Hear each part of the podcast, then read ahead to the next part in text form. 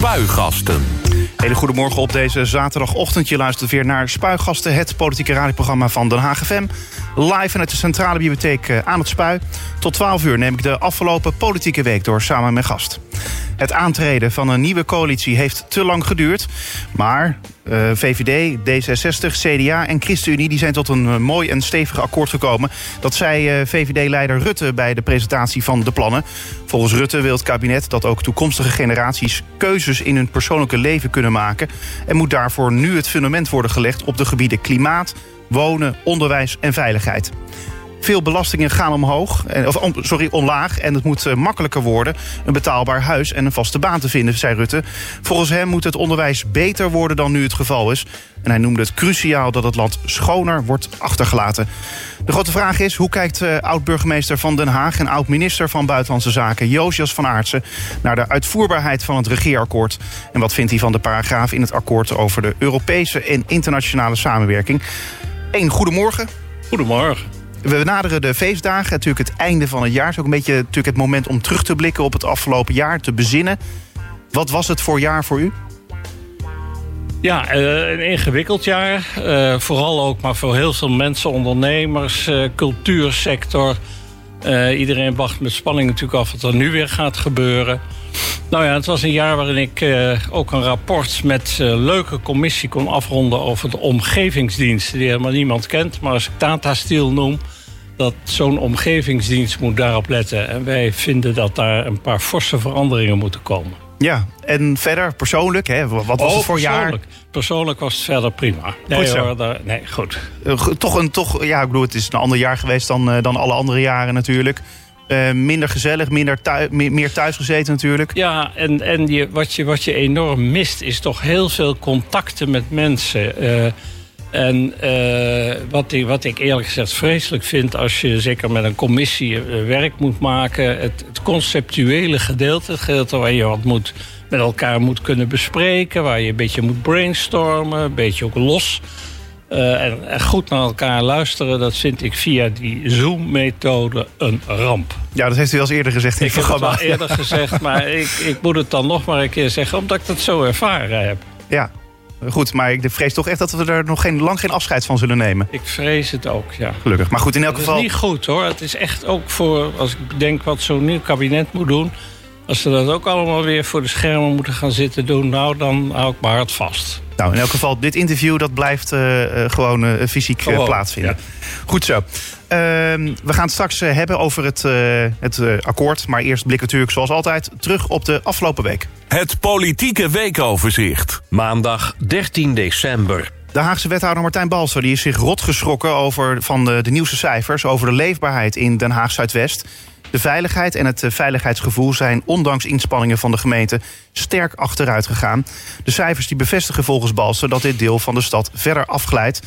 Uh, des te belangrijker, Josias van Aartsen, is het uh, feit dat er allerlei plannen liggen natuurlijk om Zuidwesten weer bovenop te krijgen. Hoe kan de overheid dan zulke plannen eigenlijk laten slagen? Wat denkt u? Ja, dat is uh, heel moeilijk. En dat betekent als je een, een, vast afgerond plan hebt. En die ken ik echt niet. Ik heb dit element uh, het afgelopen week echt niet gevolgd. Maar dan moet je dat heel slim en project, projectmatig opzetten. En met de goede ambtenaren, de goede mensen uit natuurlijk Zuidwest. Het is een vrij groot deel van de stad Den Haag. Nou ja, moet je het voor elkaar zien te krijgen. Nou, dat wordt een enorme klus voor het nieuwe college. Ja, uh, in uw tijd als burgemeester had u ongetwijfeld ook zulke ja, prioritaire gebieden, zoals ze dat dan toch noemen? Jazeker, natuurlijk. Uh, je hebt vooral als burgemeester natuurlijk in eerste instantie denk je dan ook aan aspecten als veiligheid, uh, politie, et cetera, et cetera, de relatie met het OM. En nou, ik, heb, ik heb zoals bekend en ook zeer bekritiseerd heel veel aandacht ook besteed, vooral ook aan Schilderswijk, Transvaal, et cetera. En deze wethouder heeft volgens mij waarschijnlijk ook het volgende college wel wat extra geld ook van het Rijk gekregen. Het is ook een van de onderwerpen uit het of althans coalitieakkoord, zoals het heet. Ja. En ik denk, nou, als Den Haag slim is, moet je er ook uit die pot redelijk wat geld zien te krijgen. Dinsdag 14 december.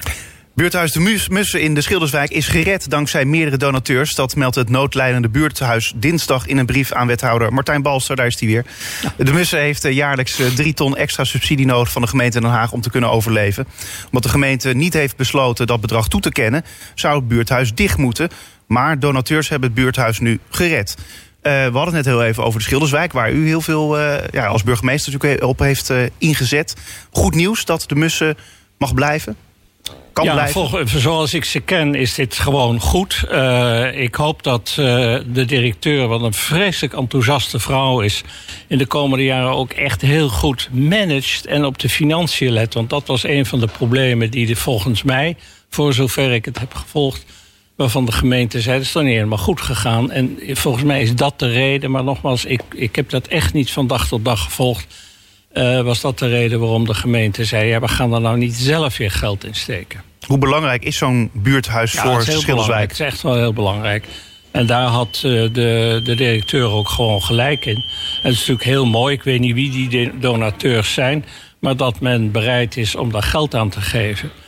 Eh, maar ook de gemeente zal er, zal er zeker nog wel toe bijdragen, neem ik aan... maar dan in onvoldoende mate. Maar dat had juist te maken met, als ik het goed begrepen heb... eh, is er nou wel goed gemanaged. Woensdag 15 december. Ehm, de voormalige krakers van De Vloek die moeten weg uit de school in Moerwijk... waar ze zes jaar geleden onderdak kregen. Het pand aan de Beatricestraat in Den Haag wordt omgevormd... tot kleinschalige bedrijfsruimte, staat in een voorstel van stadsbestuur. De Haagse Stadspartij die is woest. Belachelijk, al dus eh, raadslid Peter Bos. Waar slaat dat nou weer op, zegt hij. Eh, natuurlijk ook in uw tijd als burgemeester ging het om de verplaatsing van De Vloek... Eh, toen nog van Scheveningen naar Moerwijk, is mijn, eh, in mijn herinnering. Ja, klopt. Eh, vanwege de aanleg toen van het topcelcentrum. Ja. Dan denk ik bijna van ja, de geschiedenis herhaalt zich. hè. Zo'n zo'n de vloek wordt elke keer weer een beetje ergens anders naartoe gestopt. Verplaatst. Ja, zeker. Nou waren er wel wat problemen ook met de vloek. We kunnen natuurlijk allerlei keurige verhalen vertellen... maar het was niet helemaal zonder problemen. Maar goed, dat, eh, we hebben toen de Beatricestraat eh bedacht. Eh, en ik, eerlijk gezegd weet ik niet waarom ze er nu weer uit moeten. Ook dit is zoiets, ik volg het Haagse nieuws op een verre afstand. Dat doe ik ook uit de vorm van zelfbescherming. Maar ik kan het commentaar van Peter Bos, die ik ook wel heb meegemaakt als een zeer conscientieus raadslid. En kan ik wel een beetje volgen. En, en dat heb ik in Amsterdam ook meegemaakt. Overigens, wat men noemt de rafelranden van de stad. Waar, waar ook mensen zich bevinden die eh, je misschien niet thuis op de thee wil hebben. Of gewoon, ik heb ze dan wel eens op de thee gehad, geloof ik. In ieder geval de rafelranden in zijn totaliteit in die lange negen jaar. Maar eh, die heb je ook nodig. Is vernieuwing in een samenleving. Daar behoort ook, of een samenleving die leeft en werkt, behoort ook zo'n nou ja, fenomeen bij. En daar moet je dus ook als stadsbestuur een beetje verstandig mee omgaan. Hoe dat is gegaan en waarom Bos zo vreselijk boos is nu, eh, dat weet ik niet. Maar eh, ik kan niet ontkennen dat ik een zekere sympathie voor, eh, voor zijn nou ja, wijze van opereren heb. Ja. Ehm, ehm, eh, over, eh, om even dit eh, verhaal af te maken. Het is zo dat op deze locatie, de Beatricestraat... dat daar plannen zijn om eh, nieuwbouw neer te zetten. Woningbouwplannen. Nou, dat, is ook- dat is natuurlijk ook wel heel belangrijk. Maar dan moet je er gewoon goed voor zorgen dat je een andere oplossing hebt. Donderdag 16 december. De nieuwbouw op de plek van het voormalige ministerie van Sociale Zaken in Den Haag mag niet hoger worden dan 75 meter. Het heeft een krappe meerderheid in de Haagse gemeenteraad donderdagavond bepaald. Tegelijk heeft de raad ook vastgesteld dat tenminste 30% van de ongeveer 1200 nieuwe woningen sociale huur moet zijn. Of de politieke thriller daarmee definitief voorbij is, is maar de vraag. Het bouwplan kan nog sneuvelen door de hogere kosten voor de ontwikkelaar. Ehm, wat u betreft, Jozef van Aartsen, eh, slopen of verbouwen? Nou, ik weet dat ik eh, eh, de architect vreselijk veel aandoe als ik zeg... ik heb nooit een echt mooi gebouw gevonden. Eh, ook van binnen niet trouwens, toen het een ministerie was. Dus lijkt me nog een helft job om het weer geschikt te maken voor woningbouw. Eh, ik begrijp de eisen van de gemeenteraad wel. En eh, ja, eh, het, is een, het, is niet een, laat ik zeggen, een monumentaal gebouw in mijn ogen. Hè? Er zijn natuurlijk altijd architecten en je hebt er allemaal instellingen die daar anders over zullen denken. Dat zal wel. Net zo goed als over de Amerikaanse ambassade trouwens. Maar dat, dat is dan nou eenmaal zo. Ik ben, ben reuze benieuwd wat er nou uiteindelijk gebeurt. Het is natuurlijk wel een belangrijk onderdeel, als ik het goed begrepen heb... en van de plannen die we in mijn tijd ook hadden... van de ontwikkeling van dat gebied rond de, de Laan van Nooy. Nou, één ding is zeker, er gaat iets gebeuren. Het is alleen de vraag hè, van wat gaat er inderdaad met dit gebouw gebeuren? Wordt het inderdaad gesloopt of wordt het uh, inderdaad gerenoveerd? Um, toch, hè, de, uh, eigenlijk de belangrijkste, dat is even het meta-onderwerp. Dat is natuurlijk de woningbouwopgave die we hebben. Ja. We moeten mensen een huis ja. uh, kunnen bieden als stad. Nou, dat moet prioriteit hebben. Ja. dat, is, dat, is heel, dat is nou wel heel duidelijk. Als iedereen terecht klaagt over het achterblijven van volkshuisvesting en de belangen van de volkshuisvesting, moet dat nu voorgaan. Ook als er een architect of als er architecten of drukkingsgroepen, zoals de Vlamingen dat zo mooi noemen, lobbygroepen zeggen: dit moet nooit gebeuren. Ja, verdorie nog aan toe. We willen toch bouwen en dan laten we dat dan doen. Ja, maar dat, dat is natuurlijk ook gebeurd naast het Centraal Station. Daar zouden ook nog uh, nou ja, echt wolkenkrabbers uh, komen. Nou, ook die zijn gekortwiekt. En daar, ook daar zegt de, de ontwikkelaar dus van... Hè, nou is het dus eigenlijk niet meer mogelijk. Het is niet meer rendabel voor ons om zo'n gebouw dan te, neer te gaan zetten. Dus je ziet dat door de gemeenteraad zulke eisen nu achteraf gaat stellen... dat dat soort plannen nu lijken te gaan sneuvelen. Of in elk geval hè, op losse schroeven staan. Dat is dan toch eigenlijk niet goed. Wat, wat gaat er dan mis, denk ik? Ja, nou nogmaals, dit zijn allemaal dingen die ik echt niet meer van dag tot dag volg. Ik weet ook niet wat er met, met ontwikkelaars was afgesproken. Hoe dat precies zat uh, met de hoogte. Maar zit er nou, uh, nou, verbouw het gebouw zoals het nu is. Uh, dat lijkt me heel lastig. Zal ongetwijfeld ook wel kunnen. Of zet er wat nieuws neer. Maar zorg in ieder geval dat de opgave die de gemeente heeft, die we voor de samenleving hebben om uh, te bouwen in de gemeente en daarna groeit als kool. Hè, dat is op zich een heel mooi gegeven. Krijg je ook iets meer geld binnen. Wel nu, uh, laat dat dan ook prevaleren. Dus u zegt eigenlijk ook uh, vaart maken? Ja, vooral dat, ja. ja. Vrijdag 17 december. Het gebouw in Den Haag, waar de ministeries van Economische Zaken en Klimaat en Landbouw zijn gehuisvest, wordt ook het nieuwe onderkomen van het ministerie van Algemene Zaken. En daarmee komt er een einde aan een langlopende verhuiskwestie. Algemene Zaken, waar demissionair minister-president Mark Rutte eindverantwoordelijk is, wilde graag een kantoorbouw, uh, kantoorpand bouwen in de tuin van het Katshuis. Maar de Haagse gemeenteraad die stemde tegen dit plan. Um, ja, dat moet u als oud-minister van Landbouw ook wel aanspreken... dat uh, Algemene ja. Zaken daar naartoe gaat. Nou ja, vooral ook als inwoner van het gebied. Uh, dat had natuurlijk nooit mogen gebeuren. En terecht heeft de Raad gezegd, uh, dat willen we niet. Ik geloof dat ze dat zelfs unaniem hebben gezegd. Want als inwoner van dit gedeelte van de stad... heb ik dat wel nauw gevolgd. En ik vond een vreselijke gedachte... dat daar in, in, in het park min of meer tegenover het katshuis zelf die in containers zou komen... met al het gedoe wat er om, omheen ontstaat. Want demonstraties, je kunt je van alles en nog wat voorstellen. Dus het was gewoon een onhandig idee. En het is heel mooi dat het nu naar uh, het oude uh, departement, mijn oude departement van Landbouw zal gaan. En economische zaken schijnt er ook nog te zitten. dat... En dat heeft overigens een hele mooie ministerskamer. Dat is de mooiste kamer die ik als, uh, als publiek persoon... Uh, bestuurder. Heb, ja. als bestuurder heb gehad. En uh, nou, dat lijkt me een prima plek voor de komende minister-president. Wat maakt die kamer zo mooi? Ah, het, is een, het is gewoon een... Ja, het is een, het is een fantastisch... Ja, het, het, ah, het heeft veel ruimte. Het was voor het eerst dat ik een in een kamer zat waar je gewoon de ramen open kon doen. Uh, dat is ook in deze tijd, heb ik begrepen, heel belangrijk. Ik vond het sowieso altijd heerlijk dat dat kon. Het zag uit een mooi, mooi binnenplein. Het binnenplein is ook nou ja, redelijk uh, veranderd, maar goed toch. Het idee dat je ook een beetje de buitenwereld binnen hebt... dat was een beetje de, de, de sfeer in die kamer. Met hele mooie houten lambrisering. Echt een fantastisch mooie kamer waar volgens mij nu eh, de minister in zit, geloof ik. Of dat nog steeds ja, zo is. Ik weet het ook niet. Ik ben, niet. ik ben er nooit binnen geweest. Weet ik ook niet. Mag ik misschien ook allemaal niet vertellen. Maar in ieder geval. En zij krijgen nu nog een minister. Dus daar zullen dan de komende bewinds vrouwen of mannen met elkaar over moeten strijden. Het is echt een fantastisch mooie Kamer. En als het nou dat niet de Kamer wordt voor de minister-president, wat moet het dan wel worden? Want u kent het ministerie beter Nou, dan ik. zou- ja, maar het is daarna heel sterk gerenoveerd. Ja. Maar dit gedeelte is, dat is de zogeheten ministersvleugel van dat departement is in stand gebleven. Hebben ze gelukkig, heeft de, de toenmalige Rijksgebouwendienst, Rijksvastgoedbedrijf gelaten zoals het was. Terecht overigens. En, en voor de rest is het totaal vernieuwd, het gebouw. En ik zou niet weten waar, eh, waar je een minister-president, eh, een minister-president of een minister of wie dan ook daar zou kunnen zetten. Anders moeten ze gewoon maar de Kamer delen, want hij was ruim genoeg, toch? Eh, ja, dat zou, dat zou inderdaad eh, kunnen. Dat zou absoluut kunnen. Maar goed, in tijden van corona kan dat dan weer wat lastiger. Oh, dat kan weer niet. Moet Ja. ze continu mondkapjes op, dat is ook niet leuk. Goed, we gaan naar de volgende dag. Zaterdag 18 december. Het Outbreak Management Team, eh, het OMT, adviseert het kabinet een strenge lockdown in te stellen om de opmars van de Omicron-variant af te remmen.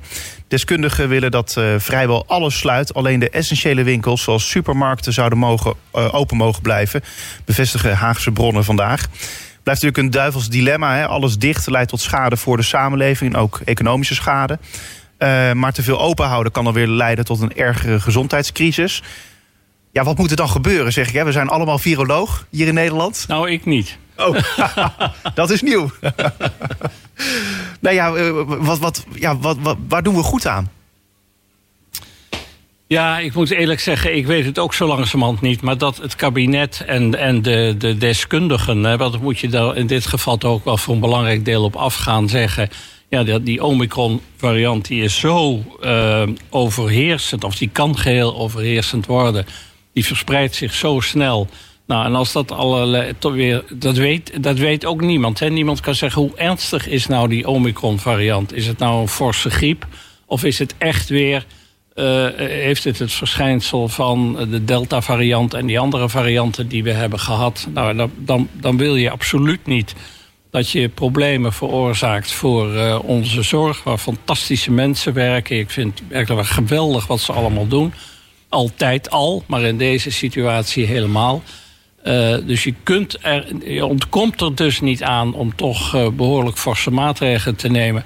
Alhoewel ik wel denk, ja, wat gaat er gebeuren als je al alles sluit?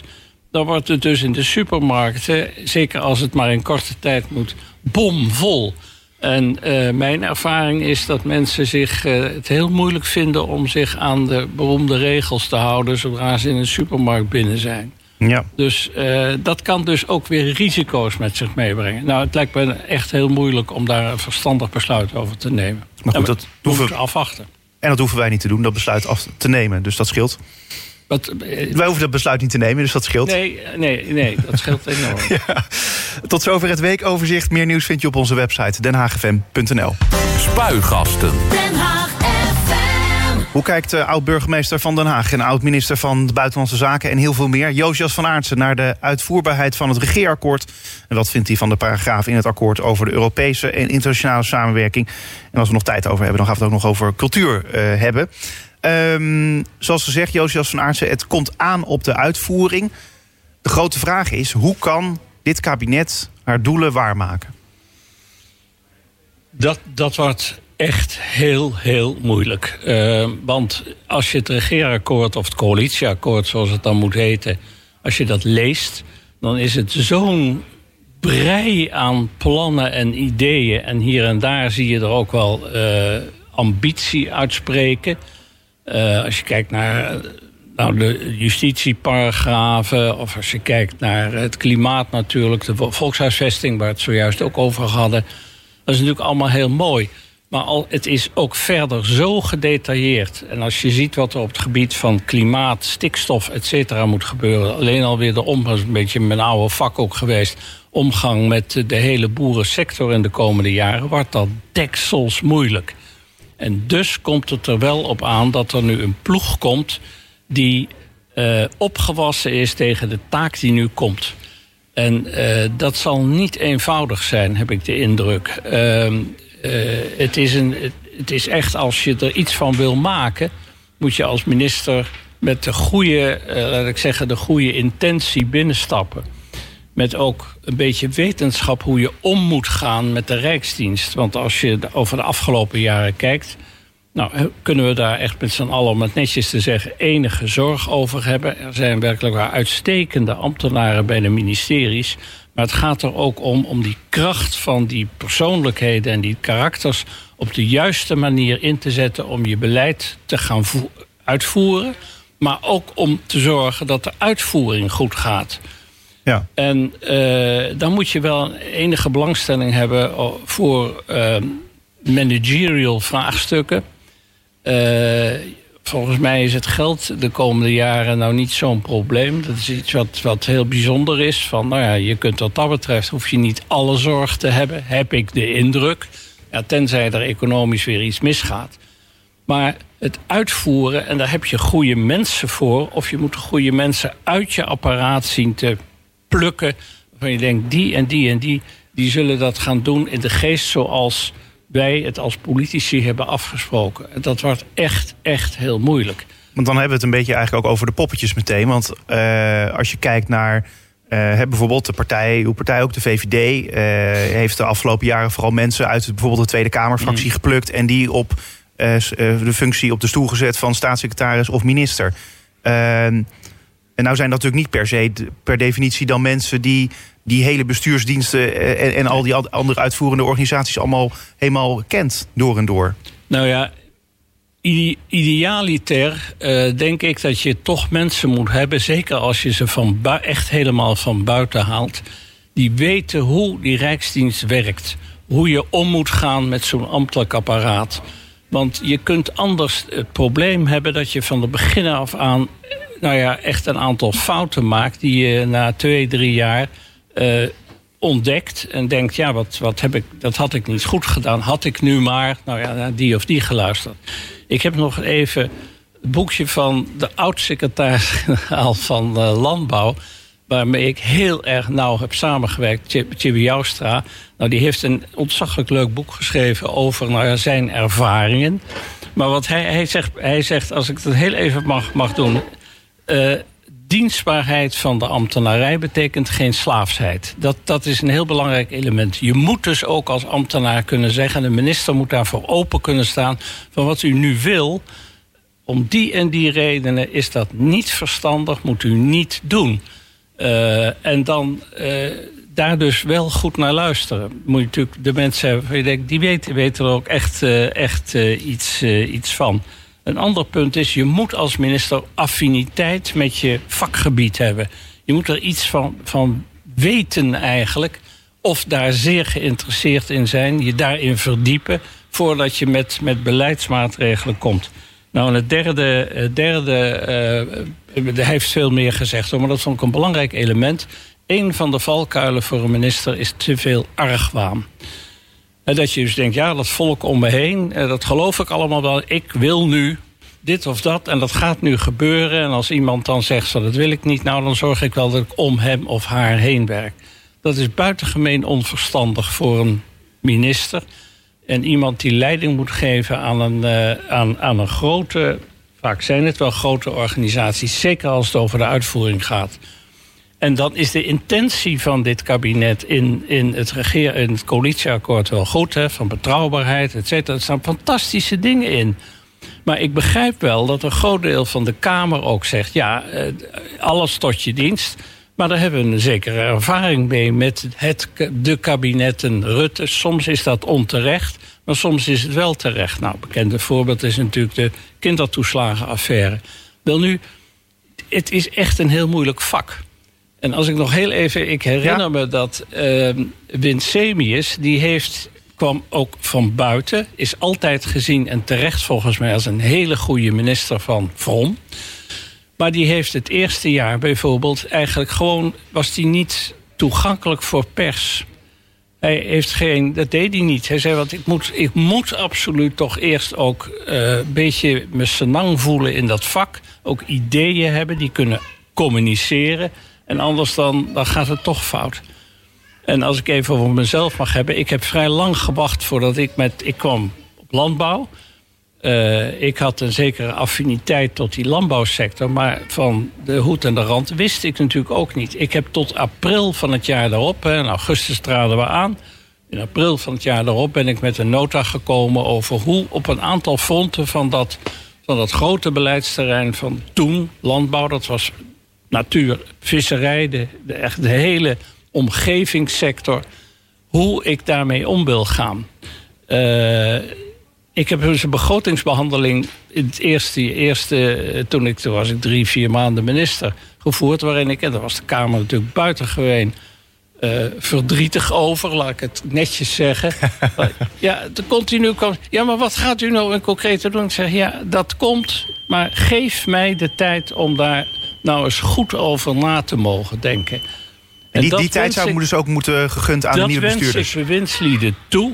Dat je inderdaad die ruimte krijgt. Dat de Kamer ook niet, eh, nou ja, op de bekende manier waarop die Kamer op dit moment werkt. Want daar kun je echt grote zorgen over hebben. En van ja, waar blijft het? Wat doet u nu? En wat zus en wat zo? En de ene eh, stormloop van vragen naar de andere. Met de bekende ketelmuziek eromheen. En dan maar weer in op één. En weet ik waar. Je hebt van alles en nog wat waar je kunt zitten. En dan eh, de, de kritiek over je heen laten komen. En het is, je hebt daar dus mensen voor nodig die buitengemeen stevig zijn. En, en dus niet eh, meteen dat- eh, overop reageren. Nee, en ik hoop dat Rutte ook de tijd neemt, of dat ze de tijd hebben genomen. Eh, want je leest overal, dat is al lang rond. En als het rond is, denk ik, nou, maak het dan af. Maar nee, dat gaan we nu eerst natuurlijk een kerstperiode in. Ik, ik begrijp het allemaal wel. Maar aan de andere kant is het iets waar straks komt er weer een enorme druk op te staan, zodra we de jaarwisseling hebben gehad. En geef die, die mannen, vrouwen, eh, en hopelijk redelijk wat vrouwen ook, want die zijn er wel goed in, vind ik vaak. Geef ze de tijd om echt over je beleid na te denken. Neem ook, zoals vroeger gebruikelijk was, ik weet niet hoe ze dat nu willen doen. Maar een regeringsverklaring kwam vaak na drie of vier weken nadat het kabinet was gevormd. En ook het nieuwe kabinet, die nieuwe mensen, die elkaar natuurlijk ook niet allemaal kennen, een beetje met elkaar kunnen samenwerken. Want dat is natuurlijk ook wel heel belangrijk. Ja. Eh, nou is het wel zo natuurlijk dat er heel wat eh, ministers... eh, deze ene ministersploeg zou natuurlijk in, in theorie gewoon door kunnen gaan. Eh, nou, dat, dat zal niet gebeuren. dat zal zeker niet dat gebeuren. Men. Nee, precies. Nou ja, inderdaad, dat, dat, dat, dat men, zal inderdaad niet gebeuren. Daar mogen we wel van uitgaan. Maar in theorie zou je dan dus eigenlijk hè, ook kunnen zeggen... dat als je deze ministerploeg laat zitten... hè, om, om even uw theorie aan te houden... die mensen hebben nu inmiddels wel natuurlijk verstand van hun beleidsterreinen. Dus dat zou je dan eigenlijk ook kunnen doen. Ja, nou ja, ik, ik denk dat, eh, dat Rutte zeker zal, zal streven en naar, naar een ploeg. En dat geldt ook waarschijnlijk voor de andere partijen, die, die toch wel betrekkelijk nieuw is. Tenminste, nogmaals, dat zeggen ze. Maar dan moet je dus toch goed nadenken over waar haal ik die mensen vandaan? Wat is hun afkomst? Wat is hun. eh, in hoeverre beheersen ze ook een deel van, van, het, nou ja, van het beleidsterrein van het departement waarop ik kom? Of heb ik er, dat gold voor mij, dat is de terminologie van Joustra, heb ik er affiniteit mee? Of heb ik het idee dat ik die op kan bouwen? Ja. Eh, en eh, ik weet niet hoe lang ze al hebben nagedacht. Ik vermoed niet zo lang. Eh Bolkestein bijvoorbeeld, die had echt wel fors wat maanden, zelfs volgens mij wel ongeveer een jaar, voordat hij wist dat de VVD in een kabinet zou komen, had hij een, eigenlijk zijn lijstjes wel klaar. In de zin van, nou, ik heb, ik heb hier een aantal mensen waarmee ik, als de VVD in een kabinet zou komen, zou willen werken. Ik heb ook de indruk dat is ook nieuw, nieuw en dat vind ik geen goede nieuwigheid. Eh, vroeger was het zo dat een formateur, de aanstaande minister-president, ook absoluut eigen zeggenschap had in de keuze van de mensen die in het kabinet kwamen. Dat is totaal verlaten in de afgelopen 30, 40 jaar. En de partijen gaan erover. Maar dat wil dus niet per definitie zeggen dat je dan de goede mensen krijgt. Nee. En, en eh, nou goed, om terug te komen hè, op het. Ja, het is natuurlijk ook de Tweede Kamer die daar een hele belangrijke en grote rol in heeft. En ook nog de journalistiek. Dus goed, je kunt allerlei leuke dingen schrijven in, het, eh, in dat coalitieakkoord. Maar uiteindelijk ja, moeten ze het allemaal met elkaar eh, doen. Maar goed, daar, Ja, op de uitvoering, eh, dat was ook het commentaar van heel veel krantenredacties, geloof ik, in de afgelopen dagen, of nu vandaag ook. Op de uitvoering komt het aan.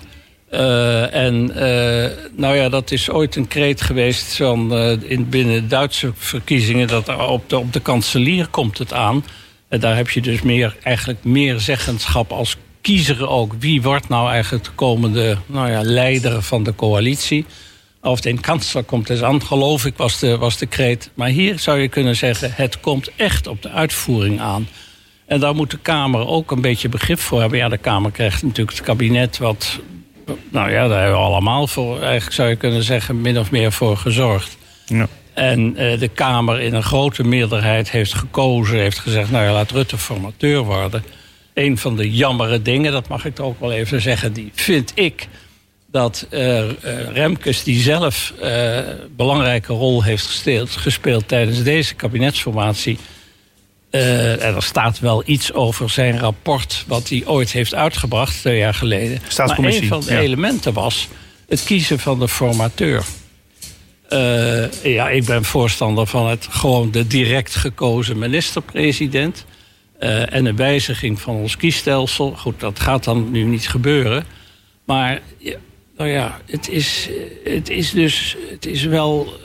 Ja, het is, het is wat dat betreft is die Nederlandse democratie is mooi, maar heeft een paar beperkingen. En die beperkingen moet je zoveel mogelijk zien te beperken in de komende periode. Goed. Als eh, oud-minister van Buitenlandse Zaken heeft hij vast ook met interesse gekeken natuurlijk naar hè, de, de buitenlandparagraaf eh, van dit eh, coalitieakkoord. Eh, wat mij opviel was eigenlijk de eerste zin van de Europese eh, paragraaf. Nederland neemt een leidende rol om de EU slagvaardiger, economisch sterker, groener en veiliger te maken. Eh, dat moet u uit het hart gegrepen zijn, toch? Ja, er is in ieder geval alle, eh, laat ik zeggen, sepsis over Europa en de negatieve ideeën die altijd over het voetlicht eh, kwamen. Althans, vaak de achtergrondmuziek waren van vorige kabinetten. Dat verlaten we eh, hopelijk dan nu. Nou, dat, dat is heel belangrijk, want zonder Europa, en zonder de Europese Unie en een goed werkende Europese Unie, waarin Nederland toch een vrij belangrijke rol in speelt, eh, gaat het dus niet. En wat ik heel gelukkig vond, was dat, eh, en waarschijnlijk zal, klinkt dat ook wel enigszins door in het, in, in het coalitieakkoord, is dat de huidige minister van Buitenlandse Zaken ook bij de begrotingsbehandeling een aantal dingen heeft gezegd die ook in die richting wezen. En ook in het belang van een betere relatie die we met Berlijn, maar vooral ook met Parijs moeten opbouwen. Ja. Want de Franse president, eh, of die nou blijft of niet, maar dat, dat is een continuum in de Franse politiek, eh, zal absoluut een eh, veel intensievere samenwerking binnen de EU willen hebben. En daar moeten we, daar moeten we inderdaad aan meedoen. En niet zitten te kijken van, goh, wat, wat, vindt hij nou allemaal? Willen we dat wel? Nee, meedenken. Want dat, dat is op zich toch wel een verandering ten opzichte van het vorige coalitieakkoord. Want dat had ik nog even bijgepakt ter vergelijking. Eh, toen stond in 2017 kwam eerst het buitenlands beleid. Hè, nu, nu dus in 2021 eerst Europees beleid. En dan pas eh, buitenlands beleid en dan pas defensie. En nu dus, eh, het is, sorry, in het coalitieakkoord van 2017... dus eerst buitenlands beleid, dan defensie, dan ontwikkelingssamenwerking... en toen eindelijk eens een keer het kopje Europa. Europa. En de eerste zinnen waren toen... Euro- Europa brengt Nederland vrede, veiligheid en welvaart. Naast een economische gemeenschap is de Europese Unie een waardegemeenschap... waarin Nederland zich thuis voelt. Ja, wat mij betreft, er sprak weinig liefde uit Nee. voor Europa, nee, toch? dat is zoiets van... Dat is nu eh, echt anders. Het is wat eh, buurvrouw, dat is zo'n beetje zo'n Ja. zo'n type opmerking. en dat is, ja, dat is nu inderdaad, eh, althans uit de geest spreekt geheel iets anders. Maar wat ik al zei over de rest, het komt aan op de uitvoering. En Ja, wie komt daar te zitten? Welke mensen komen straks aan het roer die daar ook werkelijk wat van maken en binnen de- deze context aan de slag gaan? En dan eh, zal er ongetwijfeld vanuit de Kamer weer heel veel kritiek eh, klinken. Maar da- daar moet je, dat is ook zoiets, moet een bewindsman of vrouw die zegt: Dit ga ik doen en dit vind ik belangrijk, dat is mijn richtsnoer. En je daar niet van af laten brengen door een soms eh, kritische Kamer of een, eh, laten we zeggen, wat zeurderige journalistiek. Ja, nou, zal ik nog even een zeurderige vraag eh, stellen dan? Eh, want we weten natuurlijk hè, dat Rutte nooit heel veel liefde had voor, voor de Europese Unie en Europese samenwerking. En dan wordt er nu gezegd hè, dat dit, vooral dit Europa-stuk, wat ik dan net even noem, als je het ook afzet tegenover vier jaar geleden, dat hier de rol van D60 wel heel erg zichtbaar in wordt. Ja, alhoewel Rutte heeft, eh, is wel van mening veranderd. Hè, want die is heel, heel kritisch aan Europa begonnen. En pa- pas twee jaar, tweeënhalf jaar geleden, ik ben vergeten... maar op enig moment heeft hij een reden gehouden... waar je dacht, hé, hey, kijk eens aan. Nou, dan heeft, heeft het kabinet heel ongelukkig geopereerd... rond de steun van het grote pakket... die ook in het kader van eh, de coronacrisis... waar Hoekstra nou ja, echt heel de Unie op de benen gekregen heeft... om te zeggen, die Nederlanders deugen echt niet. Hè? Ja. Als een soort eh, dikke, volgevreten vaandeldrager... die even aan Europa vertelt hoe het nou verder moet. Nou, dat is dus ook eh, misgegaan. Wel nu, dat, is, eh, dat, dat, dat was wel een beetje de lijn van het kabinet van kabinetten van Rutte. Dus wat dat betreft is er een, is er een totale verandering. En ik ben reuze benieuwd hoe de nieuwe ministers, ja, ministers natuurlijk op dit terrein, maar vooral de minister van Buitenlandse Zaken dit gaat doen. En het belangrijk zal ook zijn de relatie die Rutte snel kan opbouwen met de huidige bondskanselier. Met Macron gaat het geloof ik wel, maar ja, je weet niet of die blijft. Eh, want die heeft een lastige verkiezingscampagne in het zicht. Maar de bondskanselier is ook wel ongelooflijk belangrijk voor Nederland. En Ja. daar, daar is de vertrouwde Merkel weg. Ja, maar goed, ja. De Rutte, die vanuit de andere positie, vanuit die landen gezien, hebben zij natuurlijk ook er belang bij om met Nederland een goede verhouding te hebben, toch? Dus Ja, in die zin is Rutte natuurlijk wel een, eh, Ja, een, een bekend persoon. Dus in die zin is het goed dat hij dezelfde eh, positie Dat eh, is blijft waar. bekleden, maar toch? het beeld van nou ja, Nederland eh, kijkt toch wel hoe het gaat... en doet dan misschien wel of misschien niet mee. Die houding moet eruit. Helder. Ehm, laten we nog heel even, nu het toch nog kan, eh, het hebben over eh, cultuur. Ehm, ehm, was u in die zin, hè, eh, want u bent natuurlijk verbonden aan het, het Nationaal Theater. Eh, was u in die zin blij met het coalitieakkoord? Ja, absoluut. Er komt meer geld bij. Ook daar hangt er waar gaat dat dan naartoe? Dat hebben we in de, in de Haagse Raad ook gezien. Hoe zijn ze omgegaan met de adviezen die er waren uitgebracht op hun verzoek. En dan wordt daar opeens gekort op de grotere instellingen in, in Den Haag. Wat ik nog steeds een grote fout heb gevonden.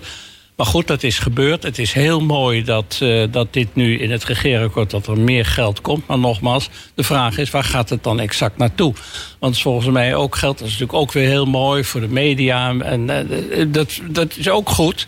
Maar de verdeling is dus nu wel weer heel belangrijk... En eh, je kunt je als minister daar natuurlijk meteen de, de, de mist in gaan... door daar meteen hele stellige opvattingen over te verkondigen. Dus daar zou ik ook zeggen, denk daar eens even heel goed over na... wat, de, wat je als komende minister van Cultuur hiermee wil. Ja, wat trouwens opviel was eh, dat er ook weinig of niets in staat over de positie van de gemeente. Dat moet u als oud-burgemeester ook wel pijn doen, toch? Ja, dat is heel apart. Nou, ik, ik zag dat eh, VNG onder leiding van Jan van Zaan, hè, de burgemeester van deze stad, zegt de, de, de club maakt een valse start. Eh, nou, er is heel veel op te merken over die passages. Er staat eigenlijk heel weinig in over wat een nieuwe minister van Binnenlandse Zaken, als die komt tenminste, of als zij komt, eh, zou moeten doen. Wat dat betreft is het een beetje een mager verhaal. Ja. En de minister van Binnenlandse Zaken vind ik nog steeds, als het voor de vraagstukken waar we het ook over hebben, uitvoering, rijksdienst, de omgang met de gemeenten en provincies uiteraard. Maar is die minister wel heel belangrijk. En dat is ook een minister die een idee moet hebben. En niet eh, nou ja, op de golven meedijnt. Jozef van Aartsen, fijne kerstdagen moet ik alvast zeggen. Ja, de luisteraars vooral ook. Ja, En, en, u zelf ook. zeker. En alvast gefeliciteerd met uw verjaardag. Oh. Weet u al hoe, het, hoe u het gaat vieren? Nee, nee, echt niet. Nou ja, e- één ding weten we zeker. Het is een, zal waarschijnlijk een heel klein gezelschap zijn. Die eh, dat, of eigenlijk niet. Eh, die, nou was dat toch al zo op mijn verjaardag, want ik ben nooit zo op verjaardagen. Maar eh, nee, ik heb, ik heb daar nog geen plannen voor. Oké, nou, en dan even afwachten. Behalve Wat... de plannen die, die het kabinet voor je dicteert. Nou, precies, want dat gaan we misschien vanavond eh, meemaken tijdens de persconferentie. Jozef van Aartsen, dank u wel. Spuigasten. Het politieke radioprogramma op Den Haag FM. Live vanuit de Centrale Bibliotheek aan het Spui. Het is volgens mij armoede als je moet constateren dat je alleen bij een 79-jarige kan uitkomen. Ik vind interviews altijd ingewikkeld. Dat boek dicht, eh, gaat er weer een nieuw boek eh, open. Spuigasten. Elke zaterdag van 11 tot 12 uur met Iva Lingen. Kom langs of kijk mee via het tv-kanaal van Den Haag FM. En dan is nu tijd voor de column van Marcel Verrek. Stadgenoten, het Koningshuis. Daar gaan we weer. Oh jee. Zo beweert men is een van de weinige instanties in ons land die voor verbinding zorgt. Juist nu die in deze tijden van polarisatie zo hard nodig is. En ik moet zeggen, het Koningshuis houdt zich aan deze taak... en heeft blijkbaar toch een fijn gevoel voor wat er in de maatschappij speelt. Want de mensen hebben het zwaar, voelen zich al dan niet enorm slachtoffer van alles en nog wat... en willen daarom zeiken, janken en grommen. En zie, het Koningshuis geeft ons ruimschoots gelegenheid... om ons chagrijn te bundelen. Door de malle fratsen van de Oranjes raken wij toch weer verenigd. Telkens als de onrust in de maatschappij oplaait... komen zij weer met een nieuwe geniale blunder... waarover wij ons eensgezind kunnen opwinden. Amalia, net 18 geworden, maakte deze week haar debuut in deze ergernis carousel omdat zij zich waarschijnlijk, net als het volk, enorm slachtoffer voelt van de pandemie en de beperkingen. Word je 18, mogen er maar vier mensen op je partijtje komen. Zielig. Dat werden er minstens 21. Cum laude geslaagd, maar blijkbaar zonder wiskunde. Want er werd een projectje X in het, paleis, eh, in het bos achter het paleis georganiseerd. Ongebruikelijk in het Haagse bos, waar wel regelmatig intieme privéfeestjes plaatsvinden. Maar daar komen meestal maar een paar aanwezigen en die komen dan ook nog heel kort en krachtig. Slimmer was het geweest om de party in de kroondomeinen te houden. Als de gasten wild zijn, valt het daar niet op. Bovendien kan de vader van de jarige met zijn buks de anderhalve meter regels handhaven. Als een soort van squid game. Toch is het de vraag of deze tactiek voor de populariteit van de Oranjes een echte booster gaat betekenen. In Engeland heeft de entourage van Boris Johnson dezelfde arrogantie getoond, vorig jaar al. En het zou best kunnen dat het irrationele enthousiasme voor de Engelse premier nu definitief ten einde komt. Waarschijnlijk ook omdat de Omicron-variant daar al veel meer rondwaart... en de sportverslaafde Engelsen dreigt te beroven van hun geliefde Premier League-genot. Ook voor het WK darts moeten we vrezen. Wordt er straks gegooid met pijltjes of met spuiten? De meeste deelnemers ogen sowieso als IC-materiaal. ja, dat heerlijke slachtofferschap. Ik woonde ooit vlakbij een tramhalte waar maar liefst drie trams stopten. Dat was een ongezellige halte, want je hoefde nooit lang te wachten... dus je kon niet lekker met elkaar mopperen. Zoals afgelopen zondag. Max Verstappen reed mijlen achter Lewis Hamilton. Ik voelde een weldadig slachtofferschap opkomen. Max ging dat WK toch weer verliezen. Herinneringen aan diverse voetbalfinales borrelden op. Altijd hetzelfde met die Nederlanders. Boe! Het was dan ook bijna een klap in het gezicht... toen Max op wonderbaarlijke wijze toch nog wist te winnen. Waar moest ik heen als permanent slachtoffer van het noodlot? Ik concentreerde me op de treurende Lewis in zijn bolide. Maar toen ik die zaggerijnige Mercedesbaas Toto Wolff zag... zei ik die treurmode subiet gedag... en ging het juichvolume helemaal op max. Want als er iets is dat Nederlanders verbindt... dan is het wel verliezende Duitsers. Tja, ons koningshuis heeft veel Duits bloed... dus hun treurni- treurnis verenigt ons ook. Genoeg over al die ellende. Hoewel, we krijgen een nieuw kabinet. Het motto luidt... omzien naar elkaar en vooruit naar de toekomst. En ze gaan alles wat ze fout hebben gedaan... en waar ze niet helemaal uitgekomen zijn... nu herstellen en overbruggen door het uitgeven van heel veel geld. Dat hebben ze tijdens de coronapandemie geleerd. Ik ben geen complotdenker, maar plaats je een paar leestekens anders in dat motto... dan lezen we opmerkelijke boodschappen. Een dubbele punt tussen omzien en naar, bijvoorbeeld. Dan krijg je een hard oordeel over de sloper van het vorige kabinet. Omzien is omzicht, dus omzicht, dubbele punt, naar. En zet je een komma naar vooruit, dan zie je gelijk dat ze er eigenlijk helemaal geen zin in en puf voor hebben. Vooruit, naar de toekomst. Wel zullen ze er de afgelopen, de komende jaren vast in slagen... onze zucht naar slachtofferschap te bevredigen. Ongetwijfeld geholpen, geholpen door Omicron... en de slechte beveiliging tegen cyberaanvallen... die, onze stad, het digitale, die in onze stad het digitale verkeer... met de gemeente de allure geeft van online gokken. Maar, stadgenoten, wij moeten het samen blijven doen. Je hoopt in deze opgewonden tijden op een terugkeer van de polder. Maar de polder zal, vrees ik, langzaamaan verdwijnen... onder een tapijt van dubieuze datacenters. Eén ding staat er deze week vast. Amalia had een verjaardag. Om nooit te vergeten. Hou je haags, probeer geen slachtoffer te zijn. Wees voorzichtig en geniet van het goede. Tot snel. Dankjewel Marcel Verrek. En dit was eh, Spuigasten voor deze week. Bedankt voor het luisteren. Tot volgende week.